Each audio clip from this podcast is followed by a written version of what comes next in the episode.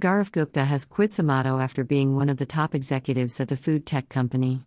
Zomato CEO Deepinder Goyal tweeted to confirm the news, thanking Gupta for his contributions in the last six years and wishing him luck for future endeavors. The news comes just a day after the company announced that it was shutting down its grocery delivery and nutraceutical business. Company stock shed their early gain and declined 5% after the news.